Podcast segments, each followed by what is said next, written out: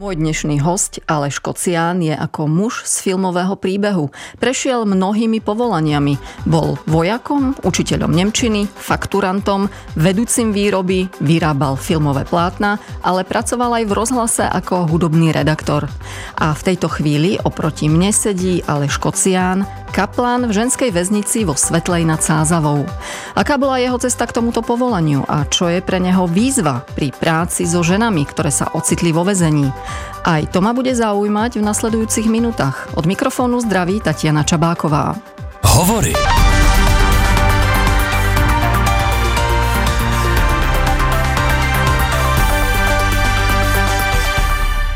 Vítajte v hovoroch. Dobrý den vám i posluchačům.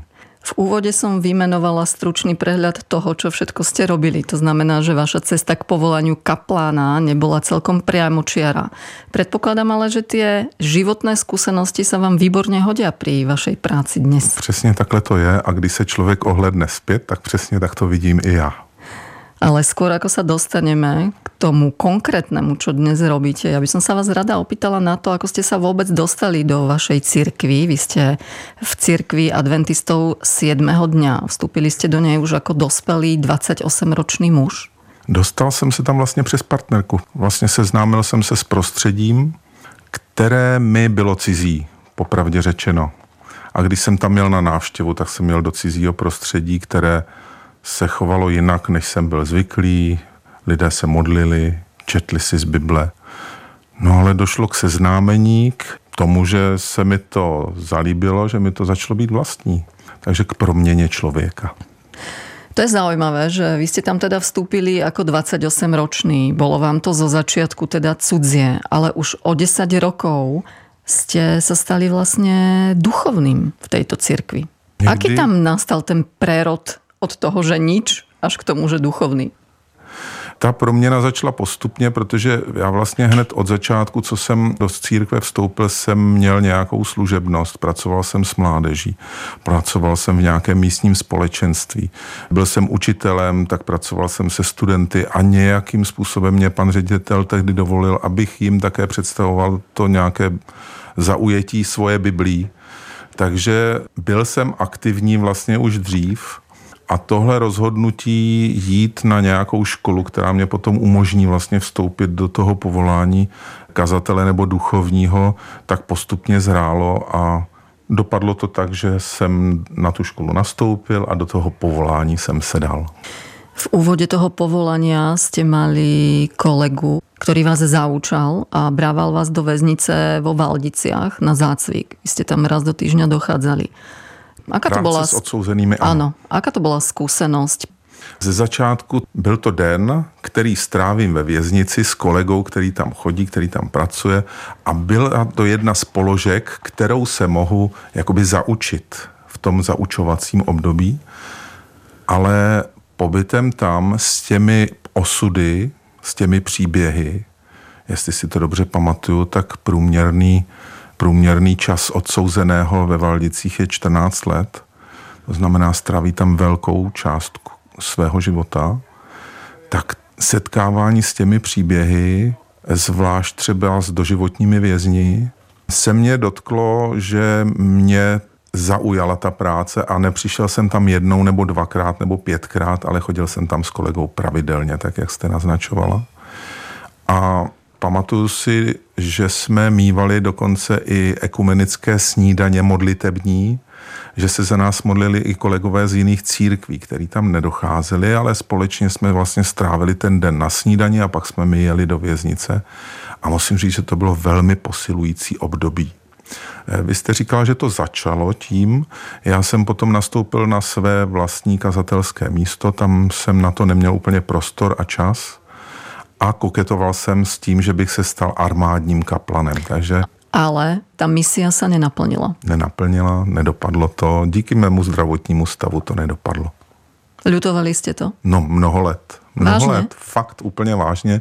Ptal jsem se, protože jsem, beru se jako boží služebník, tak jsem se eh, svého nadřízeného, tedy pána Boha, jsem se ptal, proč? Proč tomu tak muselo být? Jako proč? A mnoho let, opravdu mnoho let mi to trvalo do toho přicházely příběhy některých lidí, kteří říkali, no, kdyby si byl v armádě, tak jsme tě nepotkali a tím pádem by. A to mě pak začalo dávat smysl. No a ve chvíli, kdy jsem nastoupil do věznice jako kaplan, tak se kruh uzavřel a už jsem přestal být ten vyčítavý. Vy pôsobíte v oblasti Havličkova Brodu. Tam máte svoju skupinu veriacich, pre ktorých pracujete, ktorým slúžite. Ako sa tam dostala ta väznica? Je pravda, že díky tomu, že jsem na Havlíčko Brodsku neměl zase tak velké sbory, měl jsem dobré zázemí těch vlastně svých kolegů věřících, tak jsem měl ten prostor se vrátit k myšlence té věznice. A věznice tam je opravdu pár kilometrů od Havlíčkova Brodu. Druhá věc, která se s tím spojila, našel jsem odsouzenou, se kterou se znala jedna žena z mého sboru Havlíčko-Brodského, tak jsem ji inicialoval a k tomu, abych si vzájemně psali, případně později se navštívili. Byla pořád ve věznici, Aha. byla ve výkonu trestu a já jsem se teda přihlásil, že bych začal chodit do věznice jako dobrovolník, ale ne kvůli ní, kvůli tomu, že ta věznice tam je. Že bych se vrátil k té myšlence dobrovolničení ve věznici a takhle to bylo asi dva a půl roku. Takže i ta jedna žena, ta jedna odsouzená, s kterou jsme doteď v kontaktu pravidelném, Vlastně i to byl ten motiv, proč v té věznici být aktivní. Kazateľ sprostredkováva duchovné slovo a útechu veriacim v ideálnom prípade. Čo je vašou úlohou vo vezení? Kaplan oproti kazateli, respektive duchovnímu, třeba i knězi, má větší kontakt s lidmi, kteří nejsou církevními příslušníky nebo členy. To je rozdíl mezi kaplanem a kazatelem. Kaplan naopak přichází většinově k těm, kteří církvi nejsou příslušní, no a zprostředkovává ten duchovensk, nebo tu duchovní oblast života. Mě by zajímalo, jak to vyzerá prakticky. Uh-huh. Řekl bych, že tohle bude záviset na jednotlivcích, na nás kaplanech, jak si člověk uspořádá vlastně ten svůj režim. Budete vycházet také z denního režimu odsouzených, protože bavíme se o odsouzených, ke kterým jako kaplan docházím. Potom můžete mít, a to se opravdu liší od jednotlivců, mít nějaké aktivity, které máte schválené věznicí, kdy pracujete s těmi vězmi. Někteří kolegové chodí dokonce i eh, dělat aktivity mimo vlastně Aké jsou to aktivity? Věznice. Keby jsme z toho všeobecného slova aktivity prešli uh-huh. ku konkrétním. Tak pokud se já jako duchovní postím do nějaké aktivity, tak většinou to budou aktivity zaměřené nějakým duchovenským duchovním směrem. V mojem případě mám schválenou aktivitu jednu, ale jinak scházím se s nimi třeba nad Biblí, plánuju scházet se, protože sbírám deskové hry i nad nějakou deskovou hrou. I to je možnost, jak, se, jak si třeba přiblížit. V mém případě to plánujeme na oddělení zvýšené ostrahy, na těch, které vlastně ten kontakt mají nejnižší možný s vnějším světem. To znamená, že ta aktivita je stretávání se nad Bibliou? Například? V mojem případě třeba setkávání se nad Biblí. Mám aktivitu nějakou eh, v kapli, tu kapli využíváme nejenom k tomu, aby se povídalo o božím slově, ale využíváme ji jako tichý prostor. Ve věznici je spousta hluku a ticho je velká a dobrá komunita, která Uvedomují se dá dobře si to využít. Ty ženy? Eh, ty, které o to stojí bez toho, že by to bylo účelové jednání a dokonce některé i s tím účelovým jednáním, kdy vás vyhledají účelově za nějakým svým účelem, který chtějí dosáhnout, si myslím, že si to velmi dobře uvědomují, odcházejí z prostoru, když to máme v kapli třeba to setkání, ne na jejich patře, třeba na jejich ubikaci, na jejich pokoji nebo na kulturní místnosti, ale když jsme opravdu v kapli, tak to, to ticho, ten prostor, ty barevná skla, která tam máme, to všechno dohromady vyvolává pocit opravdu klidu. Hostom v hovoroch je Aleš Kocián, kaplan v ženskej väznici vo Svetlej nad Sázavou. Posloucháte Hovory. Nadčasová povídání s nevšedními osobnostmi. Najdete je také na webu plus.rozhlas.cz, v aplikaci Můj rozhlas a v dalších podcastových aplikacích. Ako byste popísali ženy, které vyhľadávajú vaše služby? Někdo potřebuje náboženský předmět, mít něco u sebe, obrázek, růženec. Někdo vás vyhledává, protože má starosti v rodině. někdo vás vyhledává za účelem toho, že neví, kde začít venku a nezná žádnou organizaci, byť jsou kolegové, kteří takový kontakt zprostředkovávají. Ale ptáte se na ty, kdo přicházejí a tak to z drtivé většiny budou spíš rodinné, soukromé problémy, ztráty bližních, to znamená úmrtí někoho blízkého, nemoci, operace někoho blízkého, stěhování.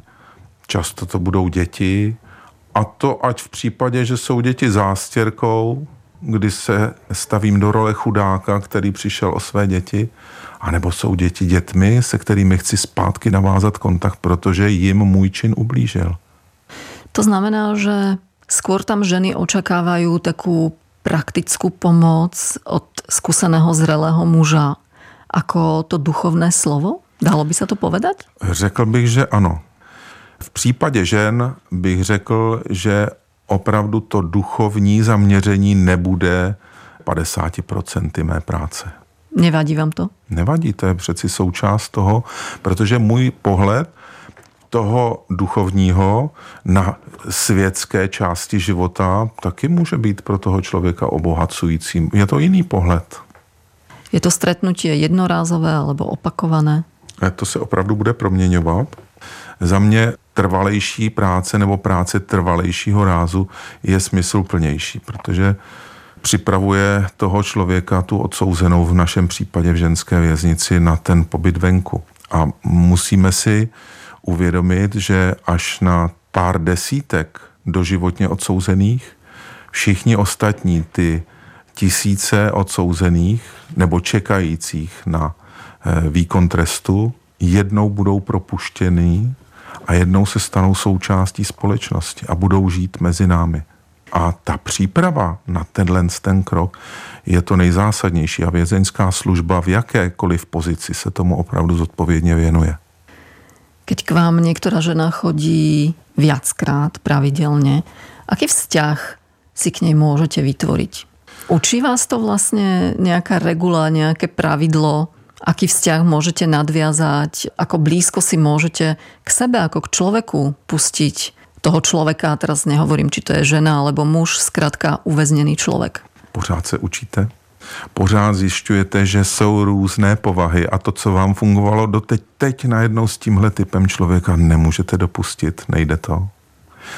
Pracuji se ženami a jsem muž, to znamená, ta nějaká synergie dvou pohlaví tam existuje, je tam přítomná a je pravda, že v tom vězeňském prostředí na druhou stranu je spousta jak odsouzených mužů, tak odsouzených žen, které přijímají tu sexualitu stejnopohlavní. Jo, ta homosexualita v těch věznicích přeci jenom je ve zvýšené míře než běžné společnosti. Takže někdy jste v nebezpečí jako člověk druhého pohlaví a někdy naopak jste v bezpečí.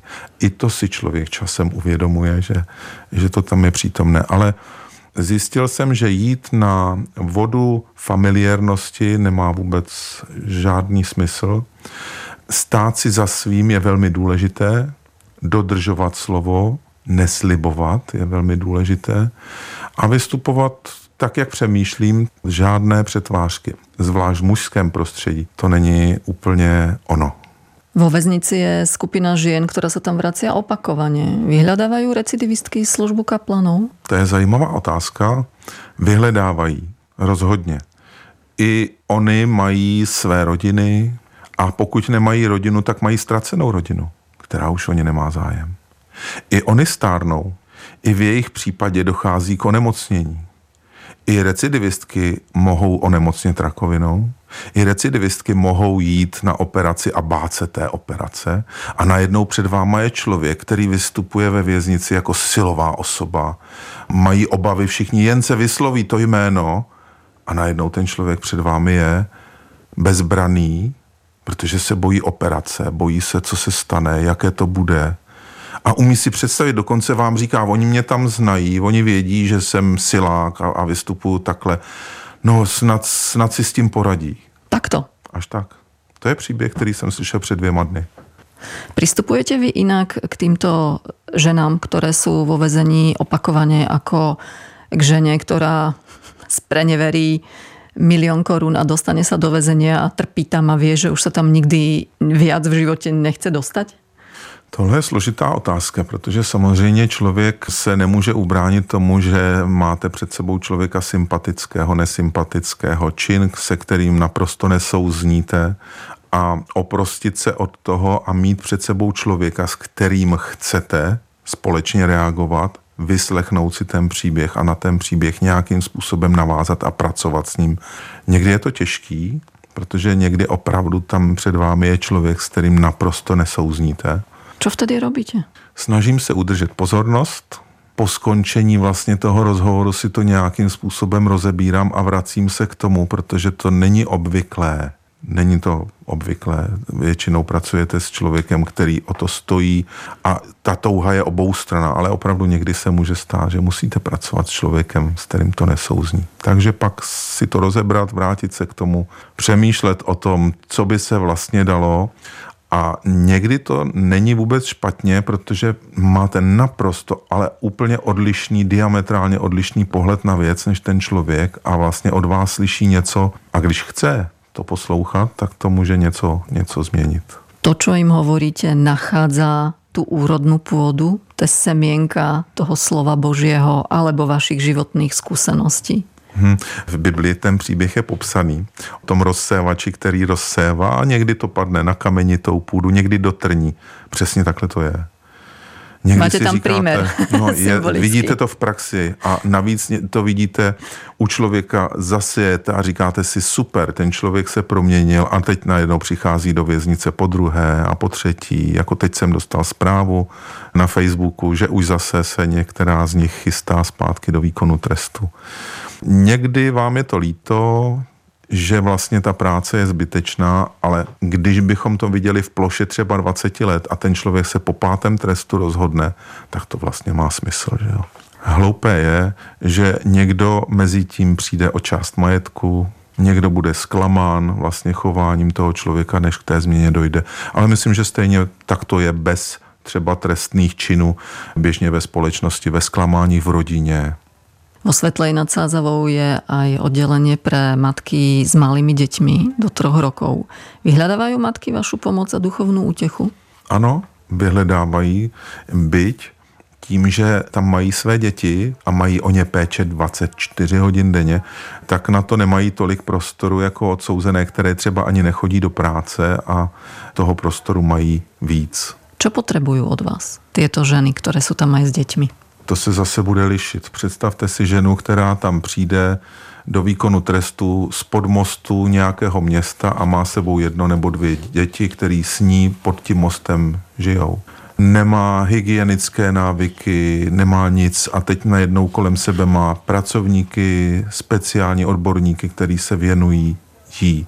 A pokud se jedná o ženu, která se třeba setkala někde s nějakým duchovním někde v životě, nebo její babička kdysi jí vedla, naučila jí modlit se kdysi někdy dávno, jednou, dvakrát v kostele a zůstalo to tam v paměti, tak třeba to může být ten bod. Nebo odsouzená, která tam přišla jako mladistva a teď je ve výkonu trestu vlastně se svým dítětem, už několikátý trest.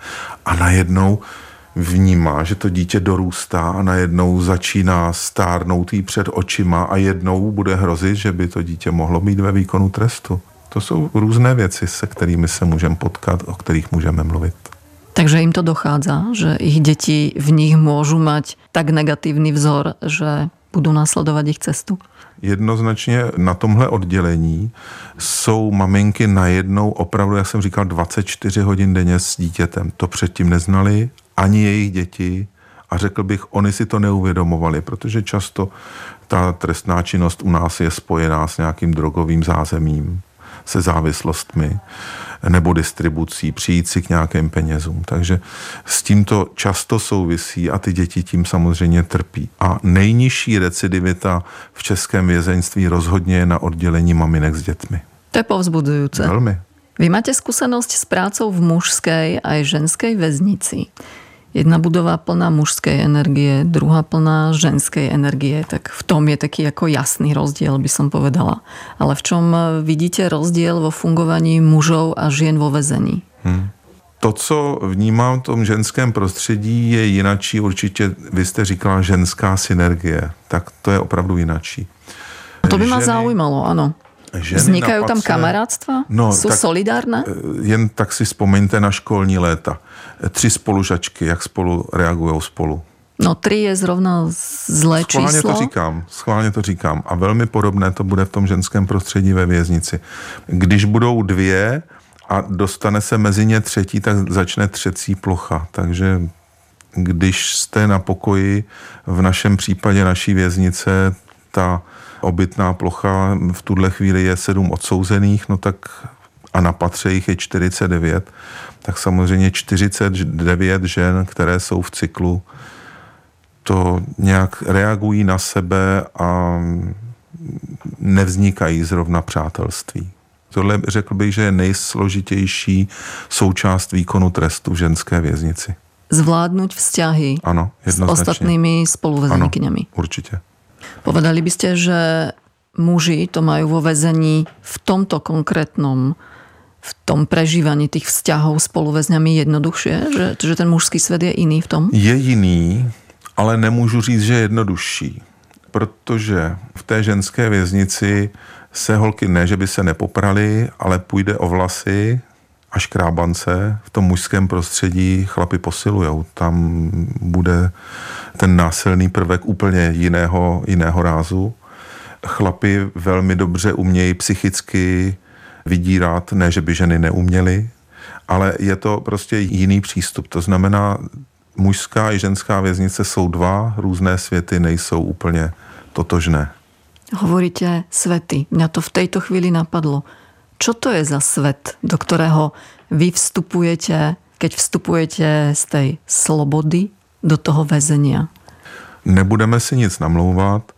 Vstupujete do světa, který vám jenom část svou otevře. Jsou věci, které zůstanou všem skryty a nebo chtějí odsouzení, aby zůstaly skryty. Já tedy jako kaplan tam vstupuju s tím, že tedy nejdůležitější prvek je, aby došlo k nějaké změně, k přijetí trestu, přijetí toho činu, přijetí zodpovědnosti, k přijetí toho, že jsem zodpovědný za svůj život a jednou vylezu ven a budu v tom životě venku samostatný nebo s nějakou dopomocí. To je vlastně celý ten smysl a hledání téhle cesty, to je moje pracovní náplň. Aký máte vzťah k slovu výzva v souvislosti s vašou prácou, teraz myslím? Tak výzva pro mě jsou biblické texty, kterým nerozumím a někdo se mě na ně zeptá. Výzva pro mě je pracovat s člověkem, který má takové zázemí, že si řeknete, no kdybych já byl v kůži tohohle člověka, tak bych to neudělal jinak. Tak i to je výzva. Pracovat s někým, kdo nemá zázemí, kdo se nemá kam vrátit, kdo nemá, kdo nemá návyky třeba v nějakých věcech pracovat s lidmi, kteří neumějí číst, to jsou všechno výzvy. A máte výzvy rád?